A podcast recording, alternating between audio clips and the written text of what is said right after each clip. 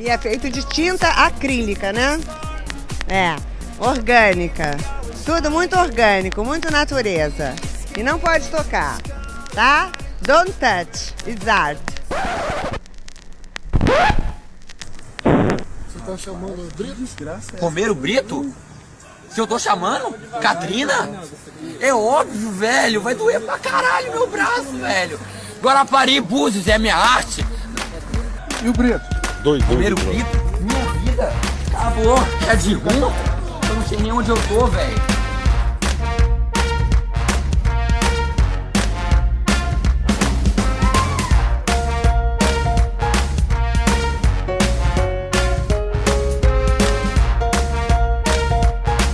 Ok, ok. Eu sou a Lana e esse é o Pataquadas. Pataquada, que significa presepada, palhaçada, tolice, traquinagem, fazer arte. Aqui você fica sabendo das principais notícias do mundinho da arte. Se você chegou aqui agora e não conhecia ou não pode tocar, este é um podcast sobre teoria, história, crítica de arte e temas afins. No nosso feed você encontra, além dos episódios do Pataquadas, os nossos programas de temporada, com ensaios, entrevistas e bate-papo. E o Não Pode Chorar, no qual nós contamos algumas desventuras da vida e pensamos em modos criativos de lidar com elas. Nós estamos presentes em todos os agregadores de podcast e nas plataformas comumente usadas para ouvir músicas, como o Spotify e o Deezer. Você também pode ouvir a gente pelo YouTube ou diretamente no site notamanuscrita.com. Em notamanuscrita.com você encontra a postagem original com a descrição completa deste episódio. Se você ficar com preguiça de digitar notamanuscrita.com no seu navegador, basta clicar na imagem de capa que, na maioria dos tocadores de podcast, você será direcionado para a postagem original. Lá você encontra os links para as referências comentadas no episódio e para os nossos perfis pessoais e oficiais. Quem comanda os nossos perfis oficiais é o Tiwi, o primeiro e único cão podcaster. Vai lá ganhar uns lambejos do Titi. Tanto no Twitter quanto no Instagram, você encontra o Tiwi como arroba não pode tocar. Sempre o D de pode no mudo. No finalzinho da postagem, nós deixamos uma chave Pix e o link para o nosso PicPay acesse picpay.me barra não pode tocar e considere contribuir financeiramente para a manutenção deste projeto. Qualquer valor será muito bem-vindo. Se não der para contribuir financeiramente, só de nos seguir nas redes e de compartilhar este episódio com outras pessoas, você já nos ajuda e muito. Neste episódio, além da minha voz, você vai ouvir a coluna aberta de Denis Almeida, que falará sobre Ano Novo, Vida Nova, e a coluna da Camila Saloto, que fez a sua coluna inspirada na do Denis. Lembrando que todas as notícias estarão linkadas na descrição do episódio. Sem mais delongas, bora lá! Primeiro, as notícias internacionais. Justin! Oh, I don't speak English. I don't speak Portuguese. Justin. Justin.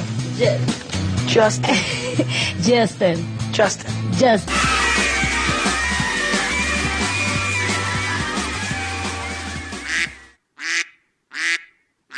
Notícia do dia 16 de novembro.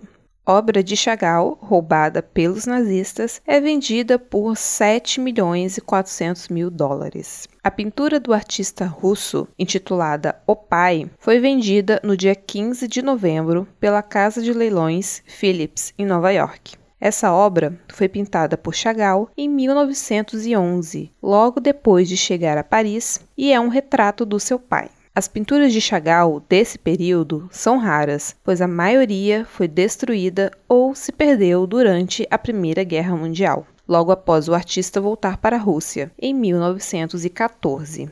Esse retrato, em específico, tinha sido comprado por um luthier judeu chamado David Sander, em 1928. Vale lembrar que o Chagall era de origem judia.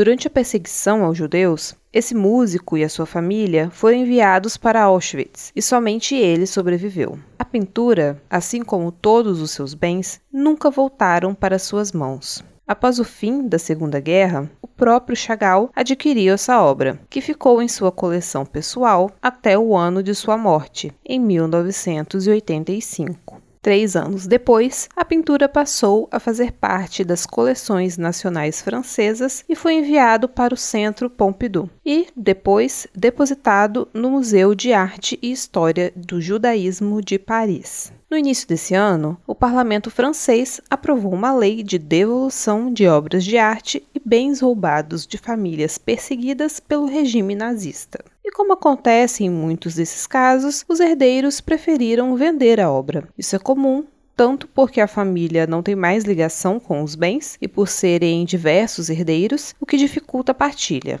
Nesse mesmo leilão, foram vendidas 46 obras, em um total de 139 milhões de dólares. Próxima notícia. Notícia do dia 21 de novembro. Ingressos de museus ficam mais caros por causa de ataques a obras de arte. Pois é, como eu comentei no último Pataquadas, é provável que a dificuldade de acesso aos museus e galerias de arte sejam as únicas consequências práticas dessa série de ações contra obras de arte famosas.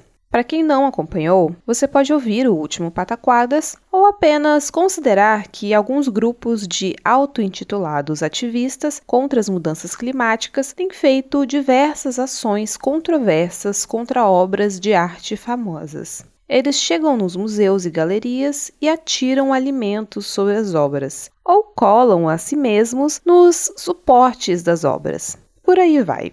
Muita gente já questiona não apenas a validade dessas ações como positivas para as pautas ambientais, mas também se não haveria a intenção de desacreditar esse debate. O fato, por enquanto, é que museus passaram a fazer mais investimentos em segurança, em distanciamento das obras, na compra de proteções físicas para as pinturas, como camadas de vidro, e na retirada de trabalhos mais sensíveis. Isso, obviamente, serve como desculpa para aumentar os preços dos ingressos para as exposições. Aqui no Brasil, é comum que os museus não cobrem pela entrada. Então, o nosso problema de início seria outro: a dificuldade de conseguir o empréstimo de obras para exposições e o aumento dos preços dos seguros. Ainda nesse tópico, próxima notícia. Notícia do dia 9 de dezembro. Juiz rejeita pena de prisão para manifestantes do Just Stop Oil. Esse é um caso de julho deste ano. Dois ativistas, chamados Hannah Hunt e Eden Lazarus, estenderam um pôster sobre uma pintura de John Constable, a Carroça de Feno, de 1821, exposta na Galeria Nacional de Londres. Essa ação causou danos pequenos à pintura e à moldura. Além dos gastos com o restauro, a Galeria Nacional fez o investimento em placas de vidro para proteção da obra para futuros incidentes. O julgamento dos ativistas se encerrou com a sentença de pagamento de multa no valor dos gastos da Galeria Nacional, que ficaram em 660 libras para cada um dos ativistas. Mas, no caso de eles voltarem a se envolverem em ações que causem danos ao patrimônio público ou privado, o caso pode ser reaberto e a pena de prisão considerada. E por falar em prisão, próxima notícia. Notícia do dia 23 de novembro. Galeristas parisienses são condenados à prisão após escândalo de roubo de Picasso.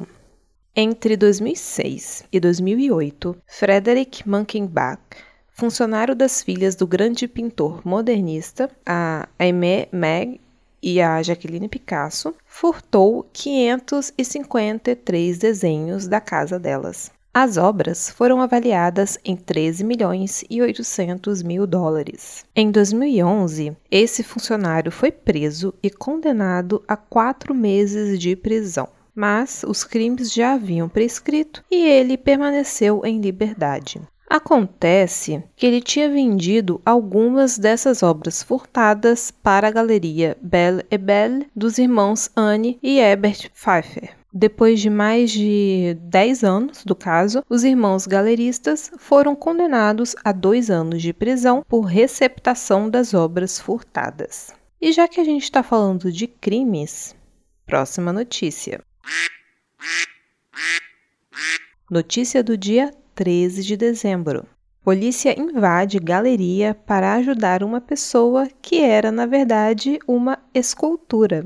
Essa situação inusitada começou quando a Guarda Metropolitana de Londres recebeu uma chamada sobre uma mulher que estava caída sobre uma mesa, visível pela janela de uma galeria no Sorro. A pessoa que fez a chamada dizia que a mulher não se mexia há mais de duas horas. Os policiais acreditaram que a mulher pudesse ter sofrido um ataque cardíaco ou uma overdose. Ela estava com a cabeça caída dentro de uma tigela de sopa, coberta pelos cabelos loiros e pelo capuz da sua blusa amarela. Para entrar no local, os policiais tiveram até que retirar uma porta trancada. No fim das contas, se tratava de uma escultura feita pelo artista estadunidense Mark Jenkins, a pedido do galerista Steve Lazaridis. A obra, chamada Christima é de 2022 e retrata a irmã do galerista. Essa mesma escultura já tinha causado reações parecidas em uma feira de design ainda em Londres. Na primeira ocorrência, paramédicos foram chamados. Parece que a população londrina tem certa dificuldade de conversar entre si antes de chamar a polícia ou a ambulância. Próxima notícia.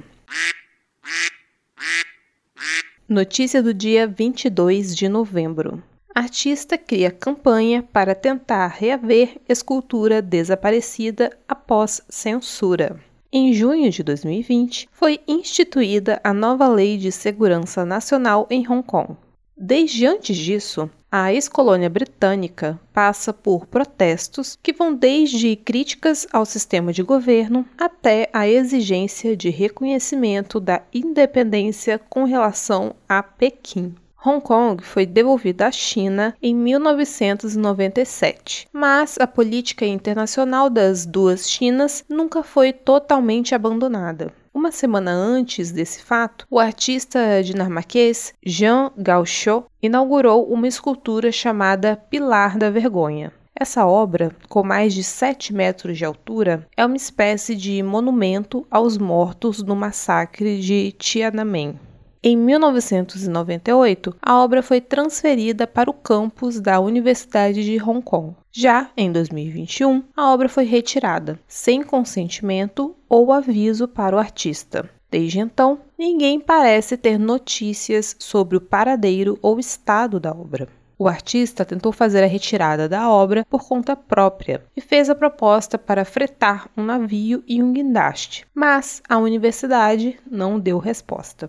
Por isso, ele iniciou uma campanha que envolve um aplicativo de realidade aumentada. Ele pede que as pessoas baixem um aplicativo, exibam a escultura em qualquer lugar e postem a imagem com os marcadores de Return the Pillar.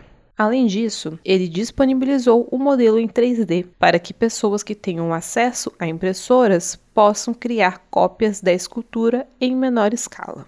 Próxima notícia. Notícia do dia 9 de dezembro. ArtStation. Artistas protestam contra o uso de inteligência artificial na plataforma. Essa é mais uma situação que a gente comentou em edições anteriores do Pataquadas. Faz bastante tempo que se discute sobre o uso de inteligências artificiais para geração de formas visuais ou sonoras e sobre como isso afeta o papel de artistas. Quando eu digo que faz muitos anos, estou falando de décadas, tá?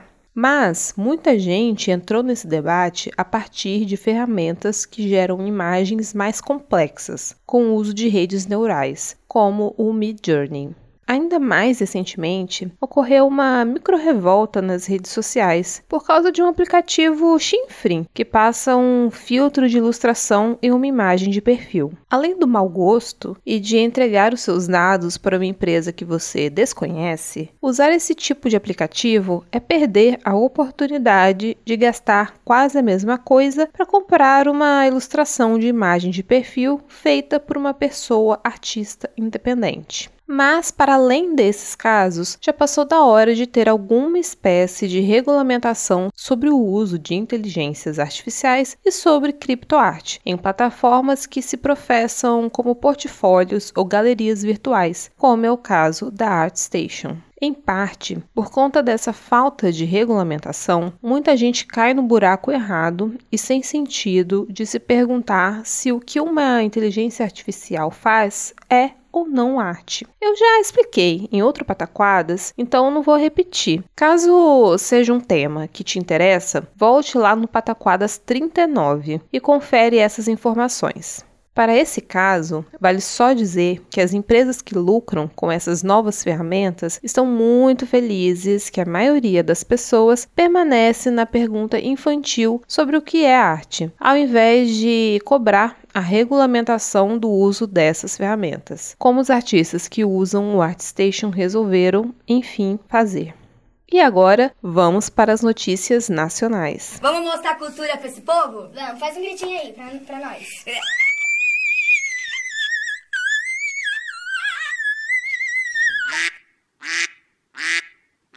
Notícia do dia 5 de dezembro. Artista exige que obra seja retirada de exposição em Inhotim. Agora um assunto polêmico. Em 19 de novembro, foi inaugurada no Instituto Inhotim a mostra coletiva Quilombo: Vidas, Problemas e Aspirações do Negro. Essa é mais uma mostra pensada a partir de uma ampla pesquisa que revisita a produção de Abdias do Nascimento. Alguns dos 34 nomes que fazem parte da mostra são Pamela Castro, Mulambo, Antônio Obá, Wallace Pato, Desali, Paulo Nazaré, Kika Carvalho, Zé Palito e Maxwell Alexandre. Quer dizer, Maxwell Alexandre fazia parte da mostra.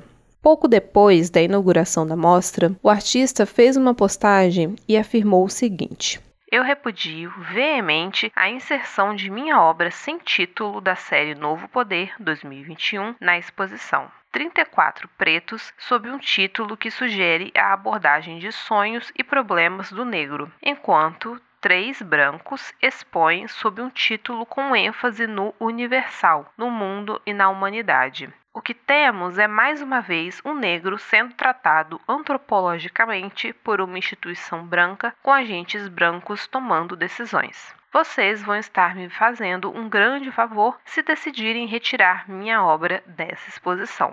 A mostra com artistas brancos a qual ele se refere é a o Mundo é o Teatro do Homem, que também está ligada à revisitação da obra de Abdias do Nascimento. Nesse caso, foram apenas três artistas brancos expostos na Galeria Fonte. A discussão pública foi longe, como vocês podem imaginar. Muita gente apoiou o artista, mas muita gente o atacou e considerou sua postura exagerada. Em resposta, Maxwell Alexandre manteve sua posição e foi um pouco além. Ele chegou a dizer o seguinte: bem avaliado no mercado e nas instituições, status para poucos artistas. Sou no mínimo, o artista mais brabo de minha geração. Em cinco anos, tenho um currículo internacional que não se encontra paralelo nem entre os artistas brancos. Comando um dos maiores estúdios de arte do Brasil, se não o maior. Foi mal, eu sou o maior artista dessa geração. Se eu morrer, eu viro lenda. Se eu viver, vocês vão assistir de camarote a minha produção transbordar. No fim das contas, o Instituto Inhotim retirou o trabalho da mostra e lançou uma nota convidando as pessoas para um encontro sobre a mostra. E por enquanto é isso. Próxima notícia. Notícia do dia 15 de dezembro. Adriano Pedrosa, do MASP, é escolhido como curador da próxima Bienal de Veneza. Entre 20 de abril e 24 de novembro de 2024, vai acontecer a edição de número 60 da Bienal de Veneza, que é, talvez, o maior evento de arte contemporânea. Com certeza é o mais tradicional. E pela primeira vez, a Bienal de Veneza terá um curador brasileiro. Mais do que isso, pela primeira vez terá um curador latino-americano. Ainda mais do que isso, pela primeira vez, o evento terá uma curadoria encabeçada por um curador do Hemisfério Sul. A organização da Bienal de Veneza está muito atrasada, então nada de parabéns. Os parabéns vão para o atual diretor artístico do MASP, o Adriano Pedrosa. E junto com esses parabéns vai o currículo do sujeito. Ele já foi curador adjunto da 24ª Bienal de São Paulo em 1998, foi curador responsável pelas exposições e coleções do Museu de Arte da Pampulha em Belo Horizonte de 2000 a 2003, foi co-curador da 27ª Bienal de São Paulo em 2006. Também foi curador do Insight número 5 no San Diego Museum of Art e no Centro Cultural Tijuana em 2005 Esteve à frente do 31º Panorama da Arte Brasileira no MAN de São Paulo em 2009. Foi co-curador da 12ª Bienal de Istambul e curador do Pavilhão de São Paulo na 9 Bienal de Xangai, ambos em 2012. Como diretor artístico do MASP, ele ficou conhecido por resgatar o uso dos cavaletes de vidro da Lina Bobardi e por organizar mostras importantes, como de Tarsila do Amaral, Anabela Geiger, Ione Saldanha, Maria Suliadora, Gertrude Zauschut, Beatriz Milhazes, Wanda Pimentel e Elliot Sica. E por falar em Bienal de Veneza, próxima notícia. Notícia do dia 15 de dezembro. Descubra quem são os curadores do Pavilhão do Brasil na Bienal de Arquitetura de Veneza. A 18ª Mostra Internacional de Arquitetura da Bienal de Veneza será inaugurada em 20 de maio de 2023. Terá a curadoria geral da ganense escocesa Leslie Loco e o tema será o Laboratório do Futuro. O pavilhão brasileiro ficará por conta de Gabriela de Matos e Paulo Tavares. Ao site das artes, a dupla disse o seguinte: Representações da nacionalidade foram estruturadas pelas visões idealizadas e racializadas de natureza tropical. A Terra também é um motivo fundante nas cosmologias, filosofias e narrativas das populações indígenas e afro-brasileiras, que formam a maior parte da matriz cultural nacional. Mas nesta abordagem, o conceito de terra aparece sob outra forma, como ancestralidade, que nos remete a geografias culturais mais adentro e além do Brasil. Aponta para um outro sentido de terra e território, como pertencimento, cultivo, direito, reparação e outros imaginários de Brasil. Nossa proposta curatorial parte dessas reflexões e de sua relevância contemporânea para pensar o país enquanto terra. Terra como solo, rocha, chão, território, terreiro, mas também terra em seu sentido global e cósmico, como planeta e casa comum de toda a vida, humana e não humana. Agora, próxima notícia. Notícia do dia 14 de dezembro. Câmara prorroga prazo de prestação de contas de repasses da cultura. De certo modo, essa é uma atualização de notícias passadas. Em 2020, foi criada a Lei Aldir Blanc, no auge da pandemia de Covid. A intenção era, e ainda é, suprir a perda de investimentos e de possibilidades de trabalho que artistas sofreram com as mudanças necessárias para conter os avanços da pandemia. Para gerir esse e outros recursos, de acordo com a Confederação Nacional dos Municípios, 1.111 municípios criaram seus próprios fundos municipais de cultura, mas muitos desses municípios ainda não prestaram contas sobre os investimentos realizados. Essa não prestação de contas pode travar novos investimentos a serem realizados em 2023, principalmente a partir da Lei Aldir Blanc II e da Lei Paulo Gustavo. Para evitar esse travamento, a deputada federal Jandira Fegali, do PCdoB do Rio, propôs o adiamento da prestação de contas de 31 de dezembro de 2022 para 31 de julho de 2023. Essa proposta foi aprovada pela Câmara em 14 de dezembro e agora precisa ser aprovada pelo Senado. Falando em 2023, próxima notícia. Notícia do dia 13. Eu disse 13 de dezembro. Margarete Menezes aceita convite de Lula para Ministério da Cultura.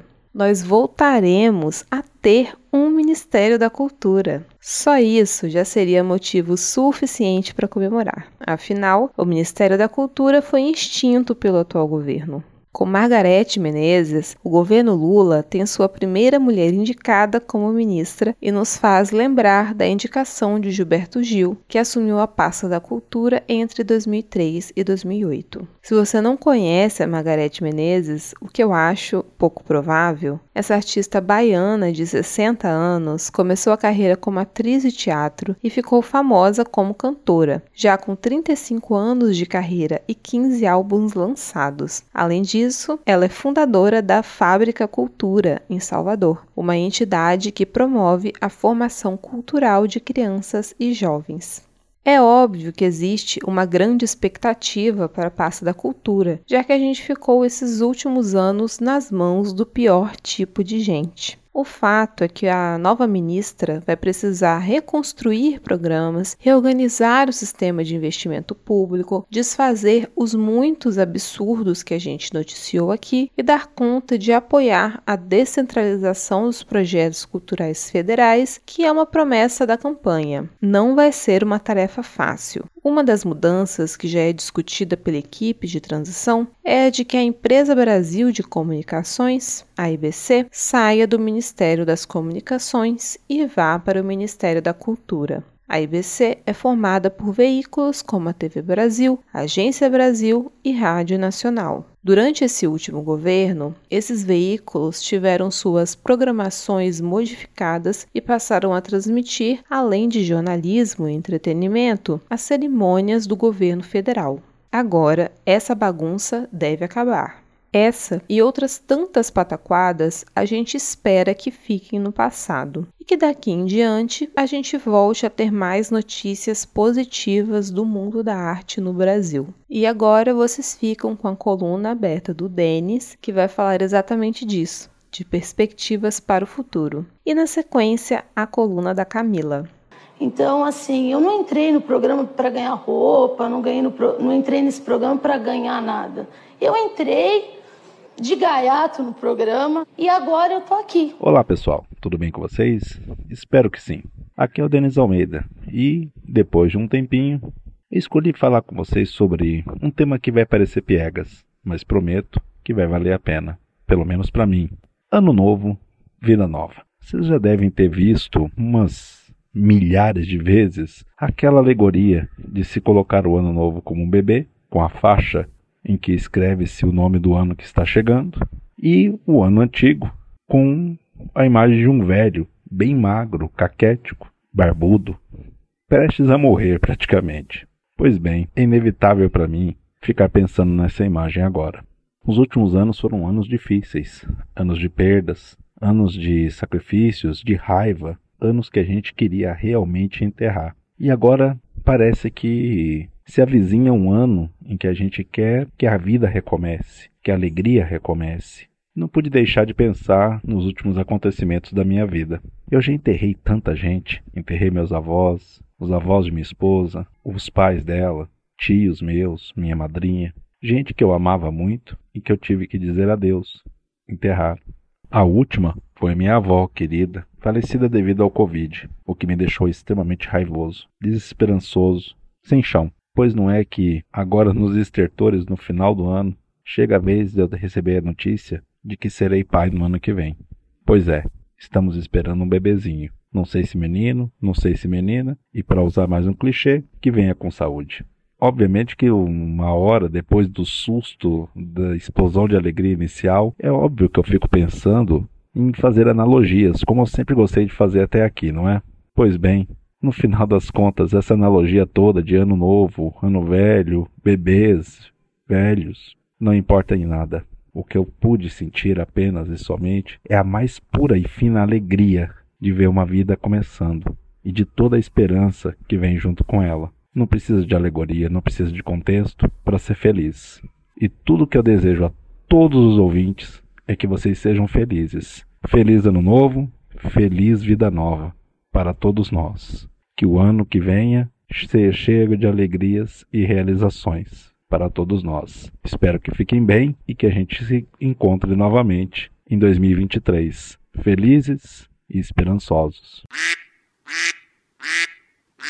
aqui é Camila. É, estamos aqui no último Pataquadas do ano. Eu escutei a coluna do Denis antes de vir aqui pro ar. E quando eu escutei, ela acabou me tocando muito por muitos motivos. Porque, né, quando a gente tá à espera de um bebê, enfim, essa coisa, né, da espera, das expectativas, é algo que é muito mágico. Eu tenho dois filhos, um tem quatro anos, a outra tem sete, a outra tá na escola, o outro ainda tá indo, aqui na Alemanha a gente chama de kindergarten, né, o jardim de infância. E muitas vezes, quando alguma coisa fica muito difícil, eu volto nesses momentos da gestação, eu tento me conectar muito com esse primeiro amor que surge. E, e, surge muito mesmo pela expectativa, pelos sonhos, pelos planos, por tudo aquilo que a gente quer poder realizar com as crianças, os valores que a gente quer passar, a visão de mundo. E às vezes eu fico pensando muito sobre o quanto que mesmo sem querer criar expectativas a gente cria, o quanto que a gente deseja e sonha que os nossos filhos sejam até mesmo melhores que nós, que eles tenham ali uma carga de empatia, de visão de mundo, de consciência social e que às vezes até a gente mesmo não tem tanto, a gente não tá tão lá. E, e eu pensava muito sobre isso quando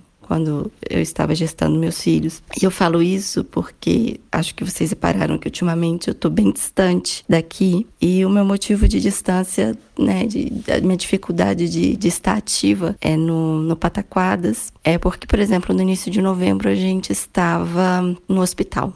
É, o meu filho foi diagnosticado este ano. A gente passou a Páscoa no hospital e ele foi diagnosticado com a, a, doença falciforme. Mas ele não tem a clássica, que são dois genes falciforme. Ele tem um gene falciforme e um gene de beta-talassemia. O meu marido, ele é de família italiana e entre os italianos, cerca de 30% dos italianos na Itália hoje tem esse gene da beta-talassemia ou a doença, porque a beta-talassemia com dois genes também tem uma doença, a doença da talassemia. Então meu marido tem o traço talassêmico e eu não sabia. Eu tenho o traço falciforme. Então, o Leon herdou os dois traços e ele tem mais de 70% do sangue dele em forma de uma foicezinha, por isso o nome falciforme. E ele não circula bem no, no sangue, enfim. Foi um ano para nós muito difícil. E por que eu tô contando isso, né? Porque a mensagem do Denis ele fala sobre isso, né? Da gente desejar que venha com saúde. E a saúde é uma das coisas mais preciosas que a gente pode ter na vida. Mas eu vi a mensagem dele, eu lembrei de um trabalho de uma amiga brasileira que mora aqui na Alemanha. Ela teve uma, uma filhinha que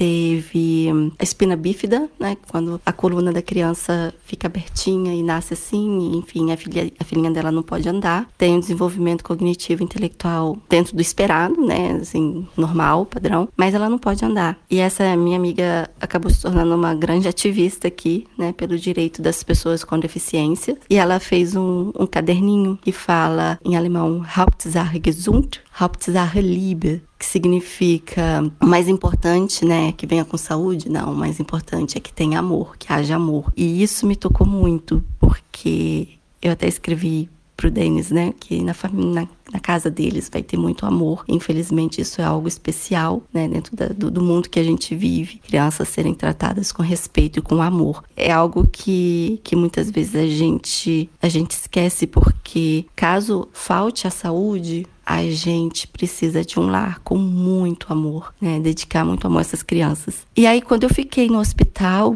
em novembro, pensei, nossa, eu vou ter que ficar aqui internada. Meu filho precisou passar por uma transfusão de sangue, porque ele teve uma crise hemolítica e, enfim. E aí eu pensei, nossa, eu vou ter que ficar na área de oncologia. Eu não tenho psicológico para ficar junto com crianças com câncer e tudo mais, porque até então, até hoje, eu nunca convivi com essa realidade. De crianças com câncer. No, nos primeiros dias eu fiquei só no quarto com o Leão, porque ele ainda estava bem fraquinho. Mas depois ele já começou a andar e eles, nesse hospital que a gente ficou, eles tinham um salão de brinquedos incrível, o sonho de toda criança. Depois que o Leão descobriu aquele salão de brinquedos, ele não queria mais sair do hospital, porque tinha todos os jogos, tinha bilhar, tinha tudo lá. E aí lá a gente começou a conviver mais de perto com crianças com câncer. Então a gente conheceu uma menininha com leucemia e eu passei a ver os pais naquela situação, né? Porque tinha, os, tinha pai, mãe, enfim, mas cuidando das crianças e ao mesmo tempo educando. E eu entendi que a doença, apesar de, de com certeza, né? Ó, já tem criança me gritando. De com certeza ser muito difícil lidar com isso, mas ao mesmo tempo, aqueles pais continuavam sendo pais, que falavam, não faz isso, sabe? De você ter aquelas questões de crianças brincando juntas e disputando um brinquedo. Então, você, como pai, você tem que, né, olhar ali, né, falar, olha, você um pouco, depois ele, ensinar as crianças a entenderem, né? Que elas precisam ter essa paciência, lidar com,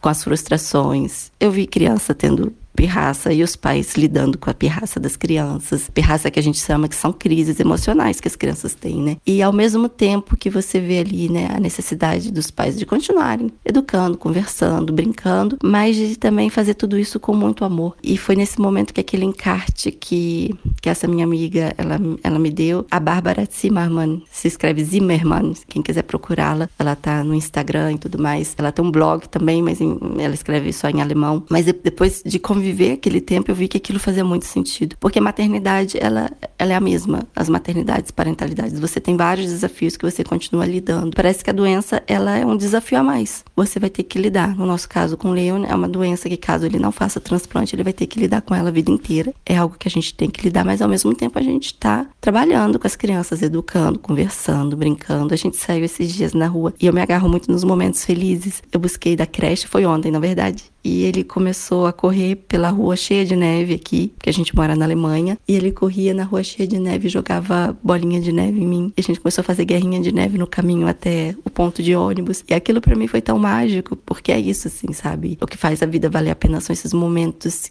que, que a gente tá muito feliz, em que a gente fica feliz por coisas pequenas, sabe? Andar na chuva, andar na neve, para criança isso é muito incrível. E é isso. Eu desejo ao Denis e a todo mundo que está aí nesse processo do, do gestar, nessa virada de ano. Eu desejo a vocês muito amor. É claro que eu desejo muita saúde, mas acima de tudo, muito amor, porque é no amor onde a gente encontra força para as adversidades. Porque a gente sabe que, principalmente na questão né, de parentar, vai sempre vir desafios e que esse amor seja tão forte que vocês sempre sempre possam recorrer a eles quando parecer que vai ficar tudo um pouco complexo demais. Um grande beijo, um ótimo ano novo para todos nós. E é isso, gente. O Brasil vai voltar a sorrir novamente.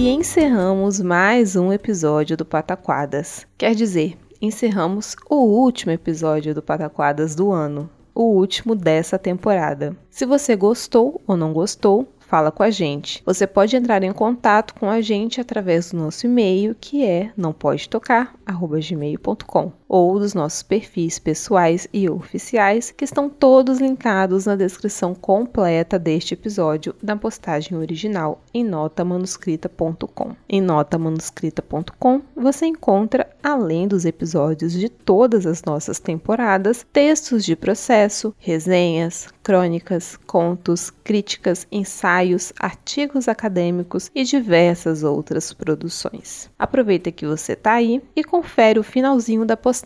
Lá você encontra uma chave Pix e o link para o nosso PicPay. Acesse pinkpay.me barra não pode tocar e considere apoiar financeiramente este projeto. Se não der para apoiar financeiramente, só de nos seguir nos nossos perfis oficiais e compartilhar esse episódio, você já nos ajuda e muito. Tanto no Twitter quanto no Instagram, você encontra a gente como arroba não pode tocar. E quem comanda as nossas redes é o Tiwi, o primeiro e único cão podcaster. Vai lá ganhar uns lambeijos do Titi.